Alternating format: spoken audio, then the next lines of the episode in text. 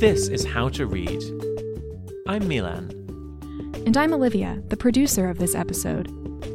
Today we're talking with Rita Felski, a literary critic who also studies aesthetics. This episode is about why we click with art. Why do we click with some works of art and not others? Why does it bother us when we feel deeply connected to a song, painting, movie, or book that our friends don't connect with? Rita Felski uses the word attunement for this process of clicking, and she's interested in how unpredictable it is. It's tempting to try and predict in advance what art you will or won't attune to, but it's important to remember that art always has the potential to surprise you, even years after you first experience it.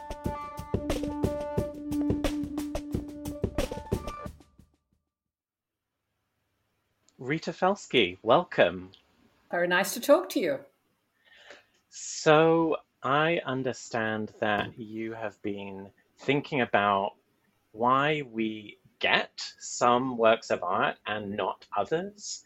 And I'm doing "get" in quotation marks for podcast listeners, but like what's happening when we do or don't get a particular artwork. So I guess an initial question for me is like, to me that feels so instinctive and instant, whether I get something or not. What do you think is happening that we might not be consciously aware of? In terms of thinking about that, I've been using this word attunement, and now attunement is not really a word in everyday usage. It's not something we commonly say, but what we do say, as you just indicated, is we talk about getting a work of art. We talk perhaps about being on the same wavelength as a particular writer. We talk about something resonating. We talk about something being in sync.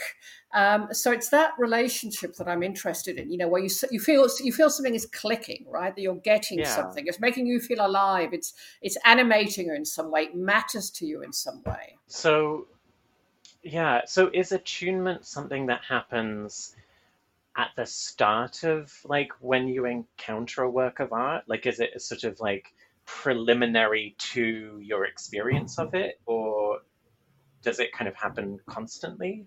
It can take place in many different ways, so there's no cookie cutter, definition of getting a work of art. It depends, I think, partly on the reader or viewer's temperament.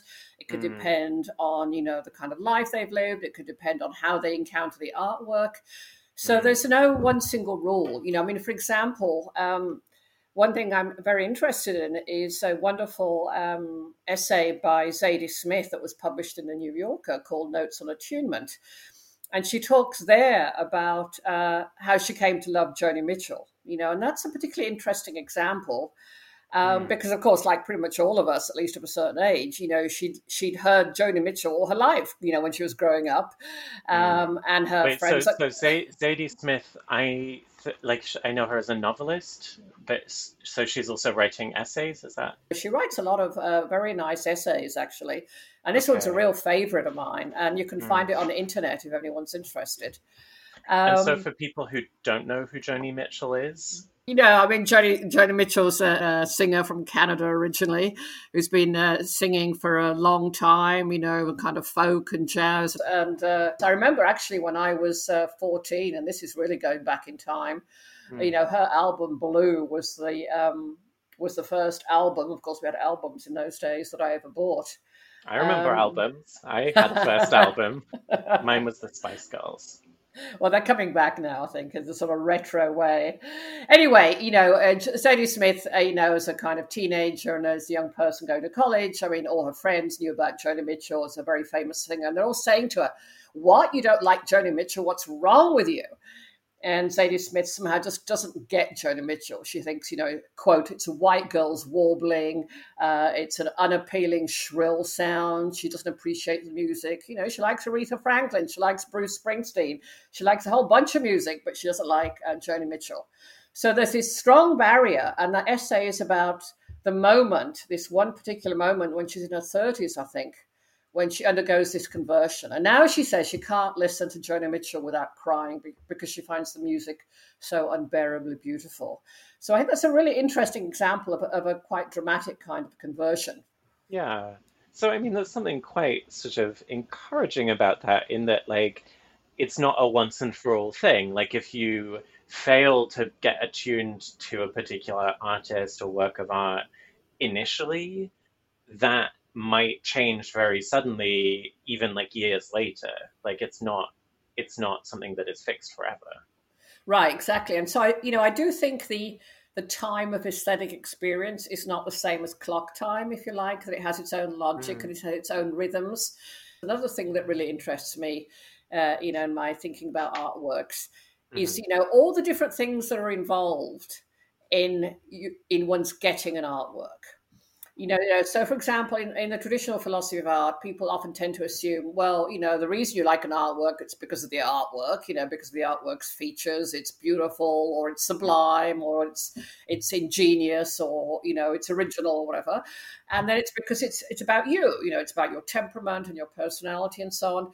But in fact, there are a whole bunch of other things involved, in those movements of attunement. So in the case of Zadie Smith, it's not a coincidence, she says, that this conversion happened actually when she was at Tintern Abbey in England, looking out through this beautiful ruin. And, yeah, I've been there. It's like a ruined abbey, a ruined church. Right. So she's there, and that's when she connects with Joni Mitchell? So that's when she connects. And so it seems related both to the visual beauty of the landscape in front of her, and her husband was reciting a poem from Wordsworth, who wrote about Tintern Abbey, and she's kind of feeling hungry because she wants to, get some food at the motorway service station. Anyway, all these things are coming together, and they cause this click to happen. Lots of different things come together to make these attunements. Yeah, it's funny because it's making me think like that. I think of like there's a movie that I love. I think. Or at least the thing that initially connected it to me, the movie Happy-Go-Lucky, and like the main actress in that, Sally Hawkins, just like moves her eyes in the exact same way as one of my friends. And so that for me was something that, like, as soon as I saw that, like, it wasn't even to do, I think it's a great movie for other reasons, but it wasn't then, the thing that attuned me to it, I think, was something as just coincidental as like, oh, this reminds me of my friend. Yeah, it does raise really interesting questions. One thing that really interests me, actually, is the relationship between artworks and friends, to what extent our attunement to artworks is shaped by the opinions of our friends, which is something that, again, has not been paid that much attention, but I think is really important.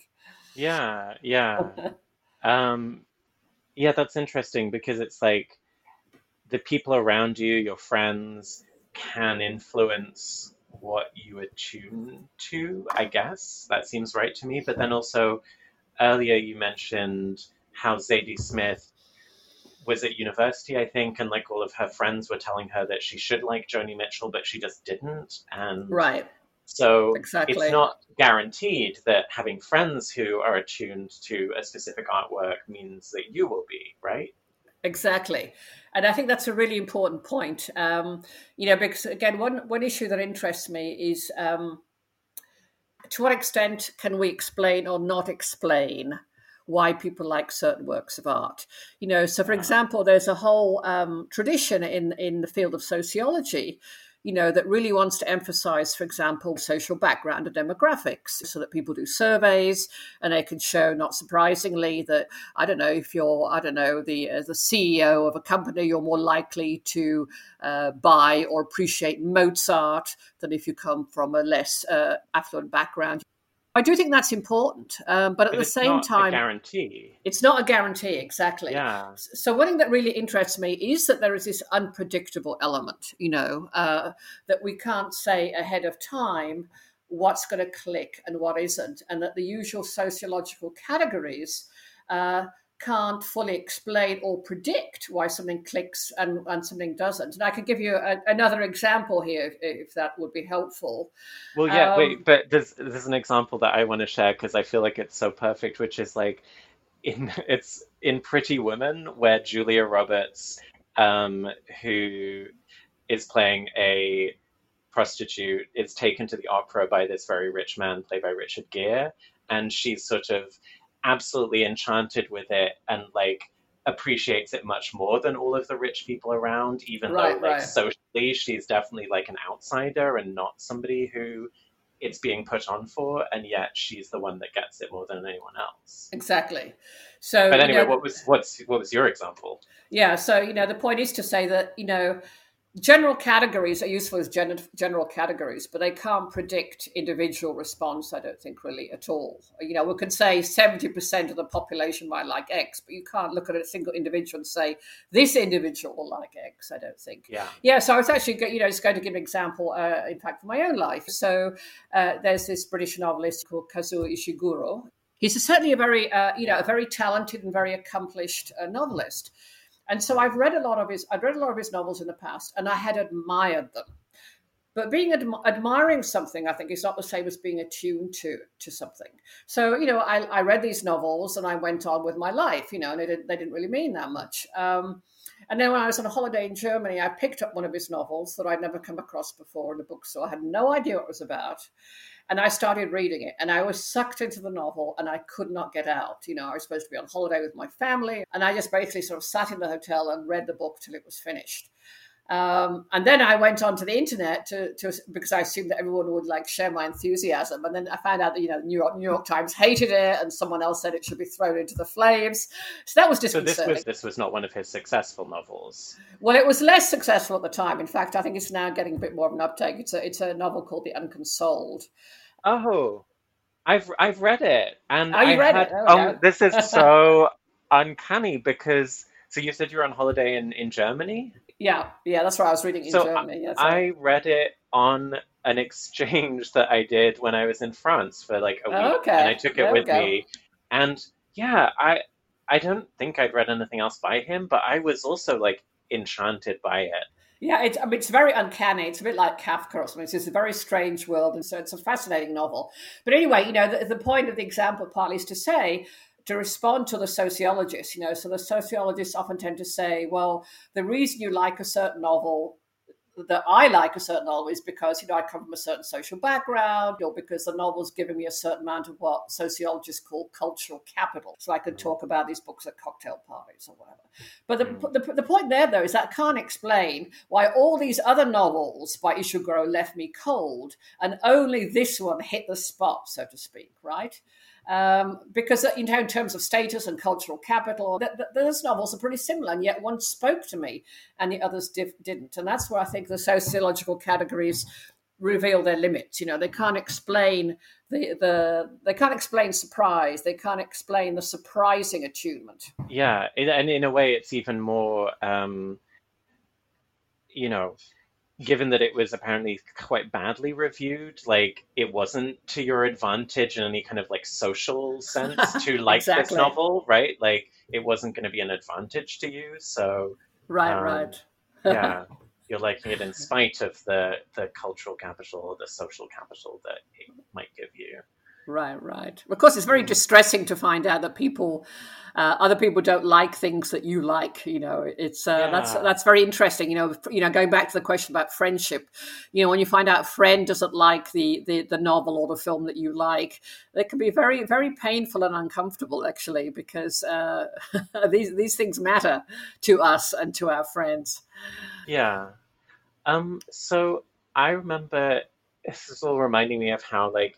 In the early days of online dating, I remember talking with friends about like what would be like the deal breaker movie that if somebody put it in their profile, you would just immediately rule them out. And I feel like on the one hand, I think you very persuasively argued that like attunement is unpredictable. It doesn't necessarily line up with your values, with your social, background, all those things. So in a sense, I look back on that and I'm like, okay, how unfair was that? On the other hand, I do have this feeling of like, if somebody puts Requiem for a Dream as their favorite movie, I don't know if you're familiar with that, but to me, that is still a deal breaker. And so I wonder if I can kind of like push you to say, like, obviously everything's unpredictable, but is there some work of art that if someone was like, this is my favorite, this is the one that I resonate with more than anything else, that would be like a red flag for you. You'd be like, I don't think we can be friends. Huh. I mean, maybe Ayn Rand or something. Mm-hmm. But beyond that, I mean, I tend to, you know, of course, you know, I have, I mean, not so I don't listen to as much music as I used to now as I got a lot older. But certainly when I was younger, you know, there were certain forms of music that I was very strongly attached to, others not. But I would never sort of rule a person out, I think, because, I don't know, they liked heavy metal and I didn't. But I think you are pointing to something real. You know, there's a wonderful play called Art, in fact, by a French playwright called Yasmina Reza. And it's very much about this point. It's about these three middle-aged Frenchmen and their pals, you know. And then one of them buys this quite expensive abstract painting, you know, basically a white canvas with virtually nothing on it.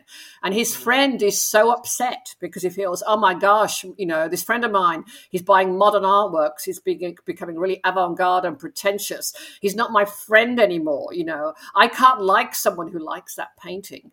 So I think that is quite a common feeling, actually. And perhaps I'm a bit of an outlier. You're just a better person than all of us. Well, Rita Felski, thank you very much. You're welcome. It's good to talk about these issues. Could talk endlessly. That's it for this episode. For links to books mentioned in our discussion, plus further reading, visit our website, howtoreadpodcast.com. You can also listen to 2 bonus clips, one in which Rita discusses how we attune not only to artworks, but also to people, and another in which she explains why people attune even to art that's very bleak.